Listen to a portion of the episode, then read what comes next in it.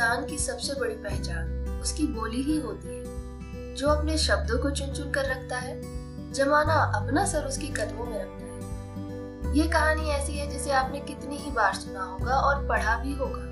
कि कोयल और कौवा दिखने में काले ही होते हैं फ़र्क बस उनकी बोली में होता है। ये कहानी आपने कई बार सुना तो होगा, पर शायद इसका अर्थ समझने में आप सबने गलती की तो इसका अर्थ समझने के लिए सुनते रहिए ये कहानी। कोयल की आवाज़ इतनी मीठी होती है कि जो कोई उसकी आवाज़ पहली बार सुनता है, वो मुग्ध होकर इसकी आवाज़ सुनता ही रहता है।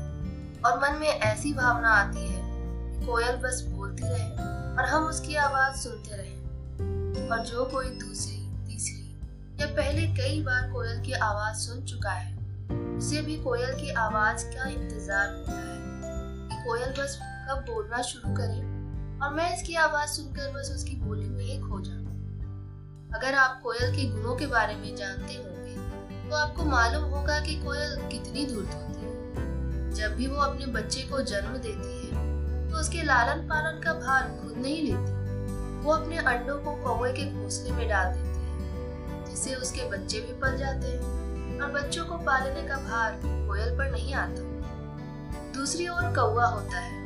जो अगर हमारे आसपास आकर बोलता है तो हम उसे झट से भगा देते हैं, क्योंकि हमें उसकी आवाज़ बिल्कुल भी अच्छी नहीं होती अगर कौवा कहीं दूर बैठकर भी बोलता है तो हम उसकी आवाज़ सुनना पसंद नहीं करते। हम या तो वहाँ से चले जाते हैं, या अपने कान बंद कर लेते हैं। हम कोई दूसरा उपाय ढूंढ लेते हैं, पर उसकी आवाज़ सुनना नहीं चाहते। इसका कारण सिर्फ़ ये है कि कौवे की आवाज़ बहुत तीखी उसकी आवाज़ सुनकर ऐसा लगता है, जैसे वो प्यार की बोली नहीं, बस तीखी और तिरस्कार की बोली बस यही कारण है कि हम कौवे की आवाज़ सुनना पसंद नहीं करते।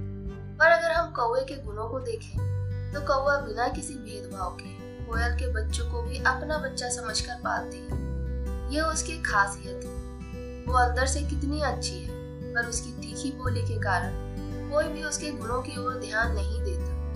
एक इन्हीं दोनों पंछियों की तरह हमारे जीवन में भी दो तरह के लोग होते हैं। अच्छा बोलने वाले और खराब बोलने वाले। ये ज़रूरी नहीं कि जो मीठा और अच्छा बोलते हैं, वो हमेशा अच्छे ही होते हैं। और ज़रूरी ये भी नहीं कि जो तीखा और खराब बोलते हैं, वो हमेशा बुरे ही होते हैं। लोगों को परखना सीखिए, उनके गुणों को पहचानना सीखिए, और अपने आप को अच्छे और बुरे के तराजू पर दौड़ना सीखिए। क्योंकि ज़रूरत से ज़्यादा बुरा होना अच्छा नहीं होता और ज़रूरत से ज़्यादा अच्छा होना भी अच्छा नहीं होता। ये बातें हमेशा याद रखनी चाहिए कि अगर दुनिया में बुरे लोग हैं तो अच्छे लोग भी हैं। जाते जाते फिर से वही बात दोहराऊँगी जो हमेशा कहती कि ज़िंदगी में हमेशा आशावादी रहे। क्योंकि अगर मन में है विश्वास तो दुनिया की हर चीज़ है आपके पास।